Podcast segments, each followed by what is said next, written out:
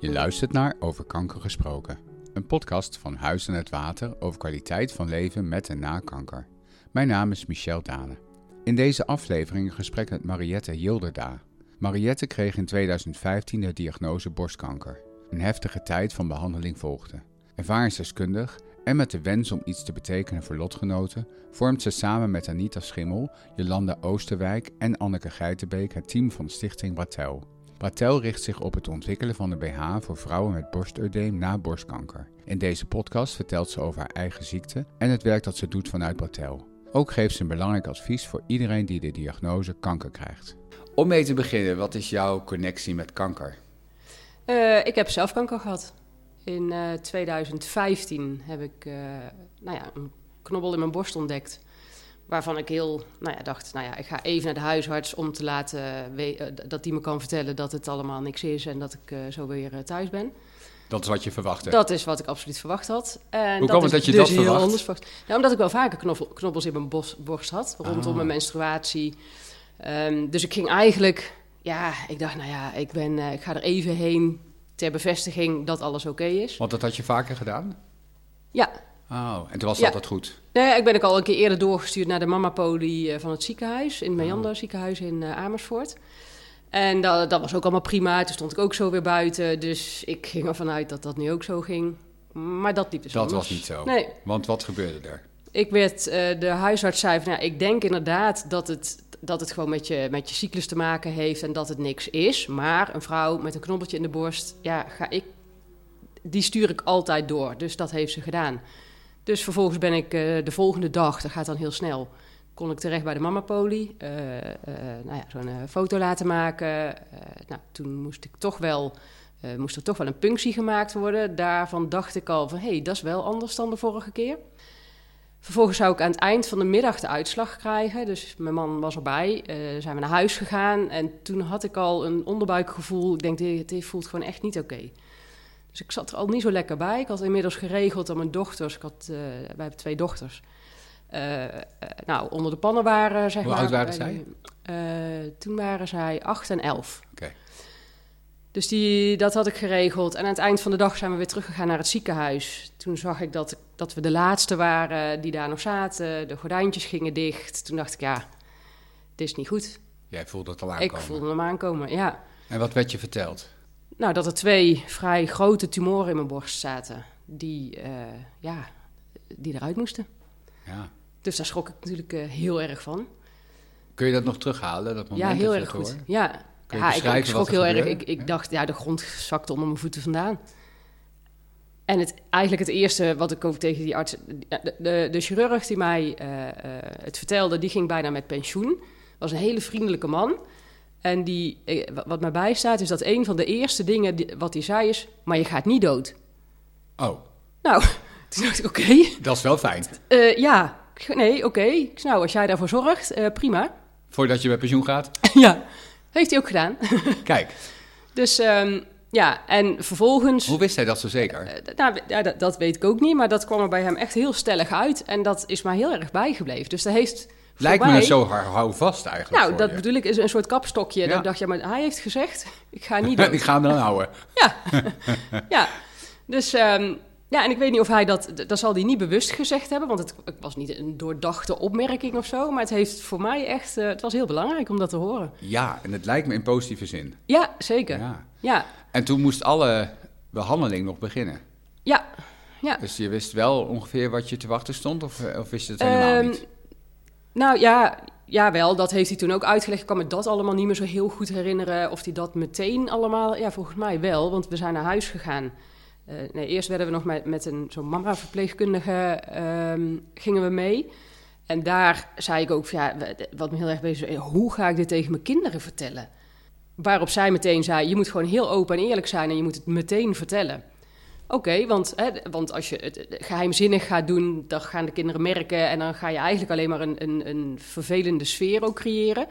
Nou, oké, okay, dan gaan we dat doen. Dus we zijn, dat advies nam je gelijk aan? Ja, we zijn naar huis gegaan. En um, de kinderen opgehaald, die waren bij uh, vriendinnetjes. Heeft mijn man gedaan en ik zat thuis. En ze zijn binnengekomen, hebben meteen verteld wat er aan de hand was. En eh, ook meteen gezegd, ja, ik moet geopereerd worden. En dan moeten we misschien nadenken eh, of ik, eh, de, de borst er, eraf gaat. Of nou, dat de borst kan blijven, dat alleen die tumor eraf gaat. En toen hebben we ook tegen de kinderen gezegd, wat willen jullie? Ja, haal hem maar weg. Nou ja, oké, ik zeg dat sluit aan bij mijn gevoel. Want ik denk, ja, die borst, die hoef ik niet meer. En toen heeft mijn oudste dochter gezegd... En als je dan geen borst meer hebt, dan mag je van mij sokken gebruiken om in je BH te stoppen. Ah, Ja, maar hoe mooi is dat? Dat ze ook al meteen denkt, hé, hey, maar dan moet je wel iets, iets hebben... Dat ik heb je een weer oplossing voor een je. borst hebt. Ik zei, nou, Bijzonder. ja. Dus toen zijn we eerst heel verdrietig geweest met z'n allen. Maar we moesten natuurlijk lachen over die oplossing van de sok. Ja. Dus dat maakte ook dat het, dat het gesprek weer luchtig werd. Vertelde je hen ook wat de arts tegen je had gezegd? Ja, Ja. Was dat ook voor hen, denk ik, een geruststelling? ja, ja. Maar ja, toen was dat eruit. En dan? Ja. Nou ja, toen hebben we vrij snel het ziekenhuis ook gebeld. Want ze hadden nog aangegeven als ik een borstbesparende operatie had willen doen. eh, dan zou ook de plastisch chirurg aan moeten sluiten. Dus ik heb eigenlijk de volgende dag al gebeld. Joh, ik ben er al uit. Eh, haal die borsten maar af. En het was ook al duidelijk, ik moest eerst, eerst moest de tumor weg. Dus het was ook niet zo dat ik eerst chemo zou krijgen om te kijken of het nog vanzelf wegging. Dat, dat was al duidelijk. was Dit moet duidelijk. gewoon verwijderd. Ja, nou ja, dus plan die operatie maar in. En, ehm, Je praat er Ja. nu nuchter over. Was Ja. dat toen ook voor je zo? Ja. Ja. nou, ik ben heel, heel praktisch. Eh, natuurlijk eh, heel, ben ik heel verdrietig geweest en zijn dingen ook heel moeilijk geweest.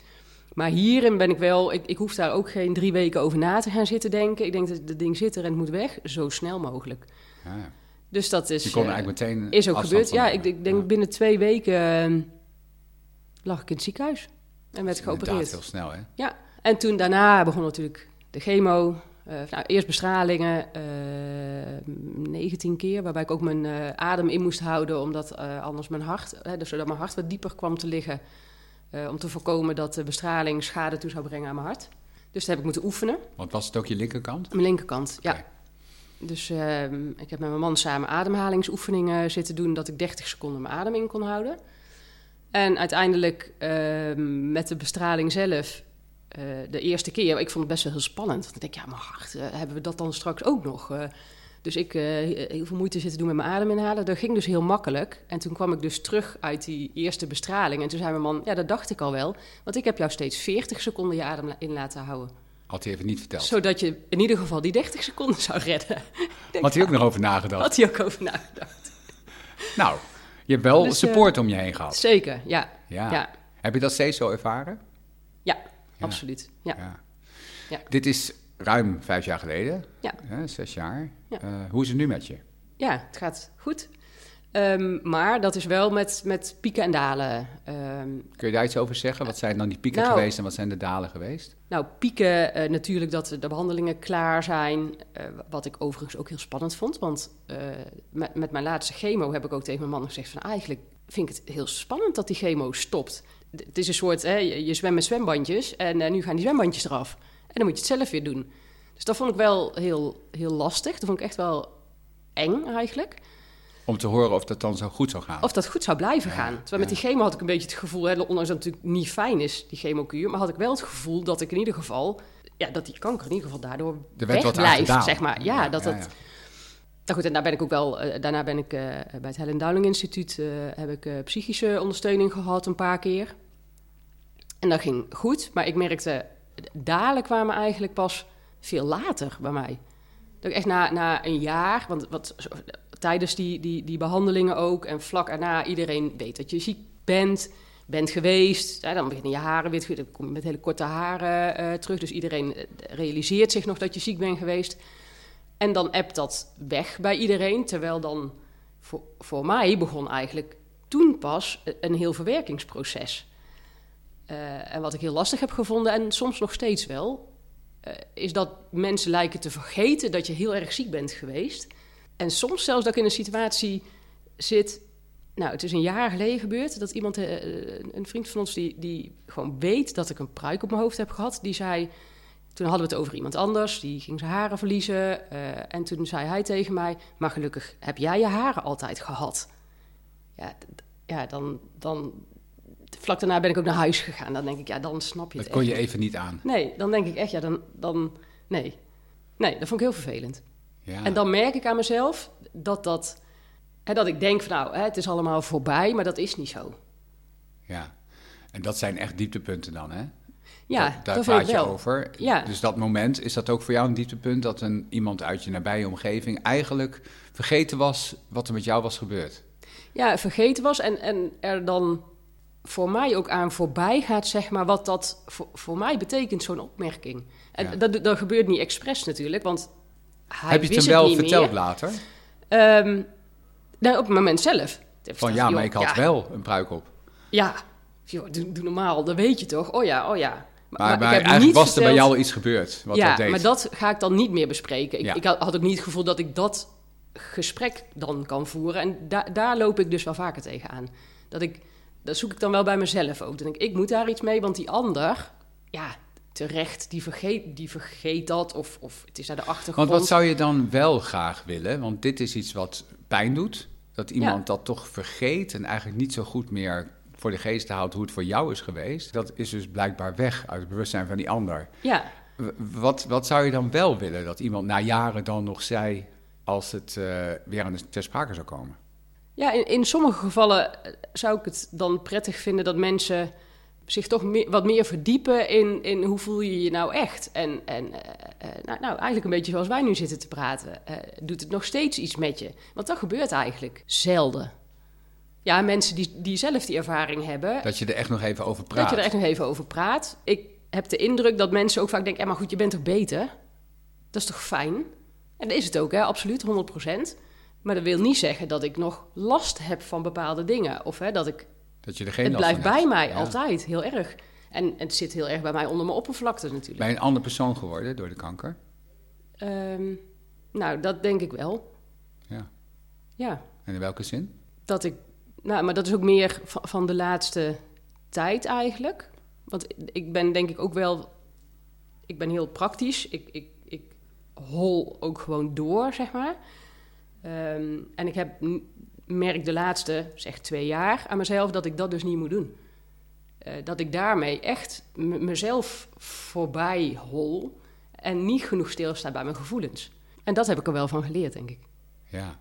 En ook dat je er behoefte aan hebt dat andere mensen stilstaan bij jouw gevoelens. Ja, en niet continu, maar wel daar. Zeker op die moment als het erover gaat. Ja, Ja.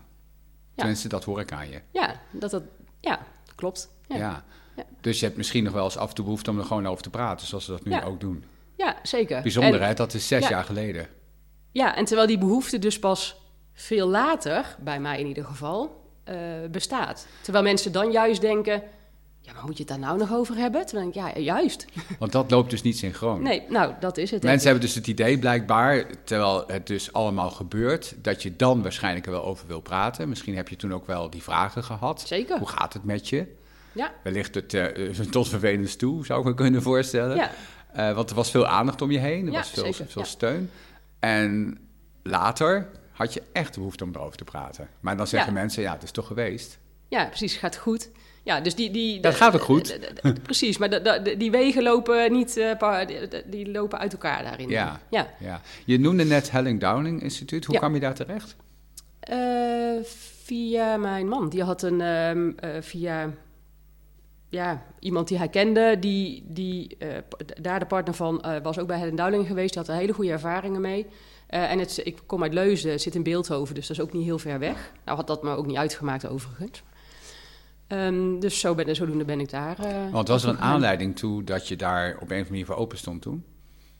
Ja, omdat ik weet, ehm, ik heb zelf, ik ben vroeger in mijn tienerjaren ook bij een psycholoog geweest.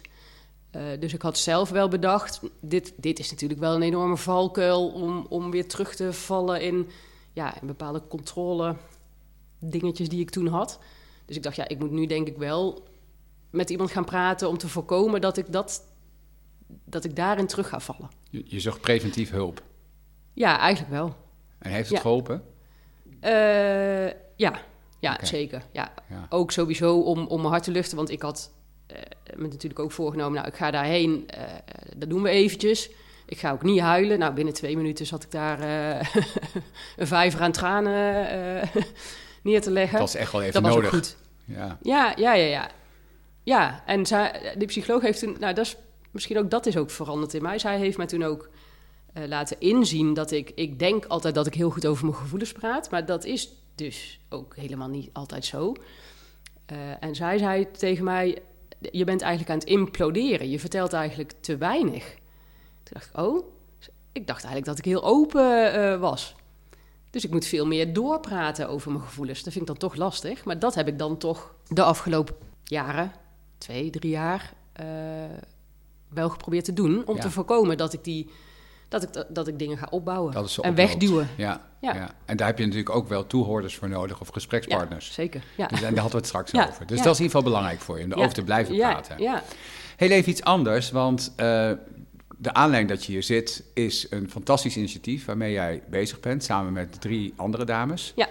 En dat is Bratel. Ja. En dat is met name bedoeld voor mensen zoals jij die getroffen zijn door borstkanker. Eh, kun je iets vertellen over dit initiatief?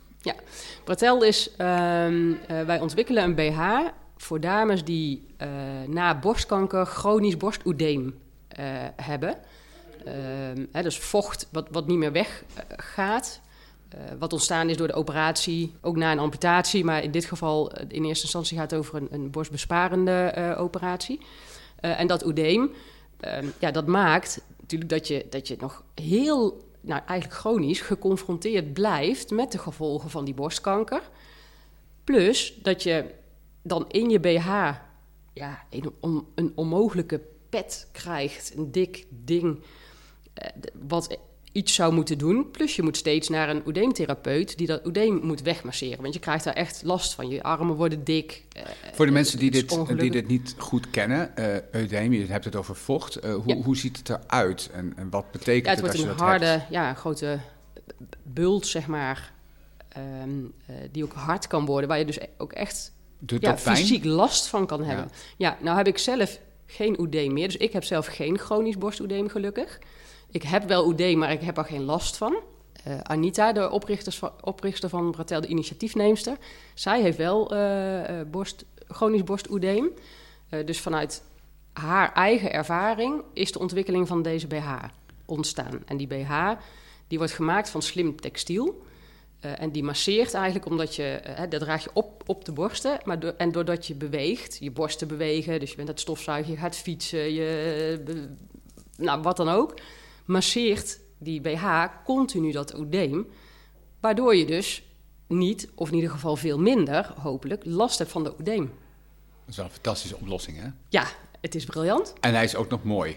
Ja, Want dat is ook Want wat ik ervan is- begrijp, dat het Ja. vaak ja, ehm, ja, ook wel een nadeel is van dat soort hulpmiddelen, dat het dan ook zo medisch Het is heel medisch, ja. En wij, wij eh, willen dus een stoere, sexy BH die wel zijn werk doet. Ja. Dus het mes, mes snijdt aan twee kanten in En dit jullie geval. timmeren hard aan de weg. Ja, heel erg. Jullie ja. veel aanwezigheid op allerlei manieren, heel erg Ja. mooi. Wat is jouw betrokkenheid hierbij? Wat is jouw bijdrage? Wij doen alle vier eh, eh, ja, alles om die BH er te krijgen. waaronder bijvoorbeeld ook proberen subsidies te krijgen. Dat is dus onlangs gelukt. We willen ook nog eens namelijk... Ja, dankjewel. De BH eh, van circulaire garens gaan ontwikkelen. Om aan te dus- sluiten bij de behoefte aan duurzaamheid. Ja, dus dan willen we. Ja, nou ja, en wij willen ook niet nog meer kankerverwekkende stoffen eh, eh, de- wereld in helpen. En ook niet op ons lijf dragen bij voorkeur. Dus daar, dat vinden we heel erg belangrijk. Ja. Dus daar gaan we nu ehm, eh, ook mee aan de slag. En we doen ja, ja, alles wat moet gebeuren eigenlijk. Dus Ja. Het is niet een specifieke eh, taakverdeling Dat die we hebben. Eh, Het moet gebeuren, dingen moeten gebeuren en dan kijken we wie doet wat. eh, wanneer moeten, moeten de dingen af. Ja, Ook ontzettend leuk allemaal met me z'n vieren, om, om ja. dit zo samen te doen. Ja, ja, Ja. en sowieso dit helemaal van de grond ehm, eh, te krijgen. Want het, het grappige hiervan is ook weer... Ja, nou, toeval bestaat dan misschien toch niet. Is dat ik zelf aan de gang ben gegaan met het ontwikkelen van, met het ontwikkelen van een BH. Met een zoektocht naar hoe ehm, eh, ga ik een mooie BH maken voor dames na borstkanker. Ik heb zelf uiteindelijk mijn andere borst preventief laten verwijderen en een reconstructie laten doen. Maar dat is natuurlijk nooit zo mooi als dat je, je gewone borsten zijn. Wat maakt, ook voor mij, dat BH's, gewone BH's, die zitten niet lekker. Eh, naden zijn niet fijn, maar ze sluiten, ze passen ook niet mooi. En de BH's waar je dan in terechtkomt, nou, daar, wo- daar werd ik gewoon echt serieus verdrietig van. Ik ben wel eens huilend zo'n speciaalzaak voor lingerie uitgelopen. Omdat ik echt dacht, nou, die BH's die ik aan moet gaan trekken de rest van mijn leven. En ik ben nog jong, vind ik zelf. daar werd ik echt verdrietig van. Ik denk, nou, dat moet toch anders kunnen? Maar goed, ik, uiteindelijk zijn die pogingen gestrand. Ik heb me vorig jaar erbij neergelegd, nou, ik, ik zie wel of ik daar ooit nog eens eh, stapjes in ga maken. En ziet hier. En toen kwam Bratel op mijn pad. Via een, een wederzijdse vriendin, zeg maar, kennis. Nou ja, via eh, eh, iemand die vertelde tegen Anneke in dit geval. Ook een van de dames die bij Bratel zit. Die hoorde wat Anneke deed, wat Bratel doet. En toen zei zij, nou, maar dan moet je eigenlijk Mariette bellen. En zij zit in Amersfoort, ik in Leuzen. Nou, dan kunnen we fietsen. Dus toen ben ik gaan praten bij Anita. En binnen 10 minuten was duidelijk dat ik gewoon bij Bratel uh, moest zijn. Je verzint het niet, hè? Je verzint het niet, nee. Het gebeurt zo. Ja, Wel ontzettend nou ja het moet gewoon zo zijn. En ik, ik, vind het ook onwijs belangrijk om... Uh, uh, niet alleen voor mezelf, maar juist ook voor al die andere vrouwen die hier tegenaan lopen. Want die zijn er heel veel om daar dan iets voor te kunnen doen. Dat is fantastisch. dat was al je drijfveer en dat is eigenlijk gewoon nu heel concreet aan het ja, worden. En nu deze BH is natuurlijk, gaat nog een stapje verder, omdat hij dus dat oedeem-probleem op gaat lossen, of in ieder geval gaat helpen. Dus je loopt niet alleen huilend, niet meer uit de winkel, maar ook je bent geholpen. Ja, zeker. Ja, en ik word hier gewoon echt blij van. Ja. Je kunt iets, iets, iets van een, een nare ervaring iets moois gaan maken. Dat vind ik echt fantastisch. Daar word ik echt blij van. Plus dat het mij ook oplevert, uh, en dat heb ik dus, ik ben nu sinds januari, februari betrokken bij Bratel, dat ik dus veel in gesprek ben uh, nou ja, met mensen die kanker hebben gehad. Denken. Ja. dit, dit dus voldoet ook aan jouw behoefte om er te kunnen over uitwisselen met mensen die dit begrijpen. Ja, en ik merk dus aan mezelf dat ik daar dus uh, nou, blij van word. Dat, dat helpt mij. Ja, voldoet ook aan die behoefte. Zeker, ja. Ja. ja, dit is wel fantastisch hoor, dat het allemaal samen kan gaan. Ja. En je timmeren hard aan de weg. Het begint echt steeds meer vorm te krijgen. Ja, dus echt heel erg mooi om te zien. Ik zou graag willen besluiten met al die ervaring die jij hebt... om mensen die op dit moment in zo'n traject zitten... van het hebben van kanker en het daarmee om moeten leren gaan... en uh, ook die emotionele kant die je ook benoemde... wat zou je hen kunnen meegeven vanuit je eigen ervaring? Dat het belangrijk is om goed ja, bij, bij jezelf te blijven en ook de juiste ondersteuning te vinden. Want de meeste mensen in ieder geval, je kan het niet alleen. En er, en er zijn heel veel mogelijkheden om ondersteund te worden, begeleid te worden. Uh, ik denk dat dat als ik bijvoorbeeld de plek waar ik nu zit, Huis aan het Water, ja, als, als ik dat eerder had geweten, dan was ik denk ik ook langsgekomen hier. Maar en als, je wist het niet. Ik wist het niet. En ik denk dat het ja, sowieso in, in dat stukje nazorg, zeg maar. Die begeleiding heb ik vanuit het ziekenhuis eigenlijk niet gehad. Ja, je kunt in het ziekenhuis therapie volgen. Uh, maar goed, ik wilde niet meer in het ziekenhuis zijn. Terwijl de behoefte, hè, dat blijkt nu dus ook jaren later, de behoefte aan in gesprek zijn over de kanker, ja, toch eigenlijk echt wel uh, van wezenlijk belang is. En dat kan hier. En hier, dit, dit, voelt fijn. Je kijkt hier prachtig over het water. Als dit soort dingen veel duidelijker worden... en ik, ja, ik weet niet zo goed waar je dat dan duidelijk moet maken. Nou, in de ziekenhuizen uh, om te beginnen misschien. Ja, want deze plek is niet de enige in Nederland. Er zijn 75 inloophuizen in Nederland. En ja. dat weten we dus vaak ook niet. Nou, en plus dat misschien ook dan...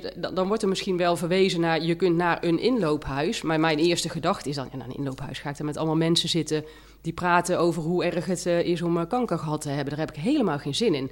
Ik wil, ik wil positieve dingen doen en geen negatieve dingen. Maar dat, dat, dat is een verkeerd beeld. Ja, maar dat heb je toen niet kunnen toetsen. Nee. Je, je kreeg dat misschien ook aangeboden, maar jij wist gewoon niet dat het was. Dus... Nee, en ik schuif dat dan vrij snel weg, omdat ik dan mijn eigen invulling daaraan geef. Terwijl ik denk, als, ik me, als er iets was geweest wat mij had kunnen laten zien, maar, maar, maar dit is wat daar gebeurt, dan had mij dat, denk ik, aangesproken. En denk ik, wat een gemiste kans eigenlijk. Ja. ja. Gelukkig heeft het leven het je wel uiteindelijk wel bezorgd. Want je hebt niet alleen uh, af en toe ja, mensen kunnen ontmoeten die met jou hierover kunnen praten, maar je hebt zelfs drie collega-ondernemers, ga ik je toch even noemen, ja, ontmoeten waar je samen mee iets heel moois neerzet. En, uh, en dezelfde, die dezelfde positieve insteek hebben. En dat, dat, dat, ja, dat past ook bij mij. Dus, het straalt er vanaf hoor. Vanaf een afstand gezien, uh, ook als jij je er zo vertelt. Je, je bent trots, dat kan ik zien. En je bent er blij mee, dat vertel je ook. Maar ook jullie uitingen op social media. Je ziet gewoon, hier zit passie achter. En dat is wel echt wat je nodig hebt. En dat is echt mooi om te zien. Ja,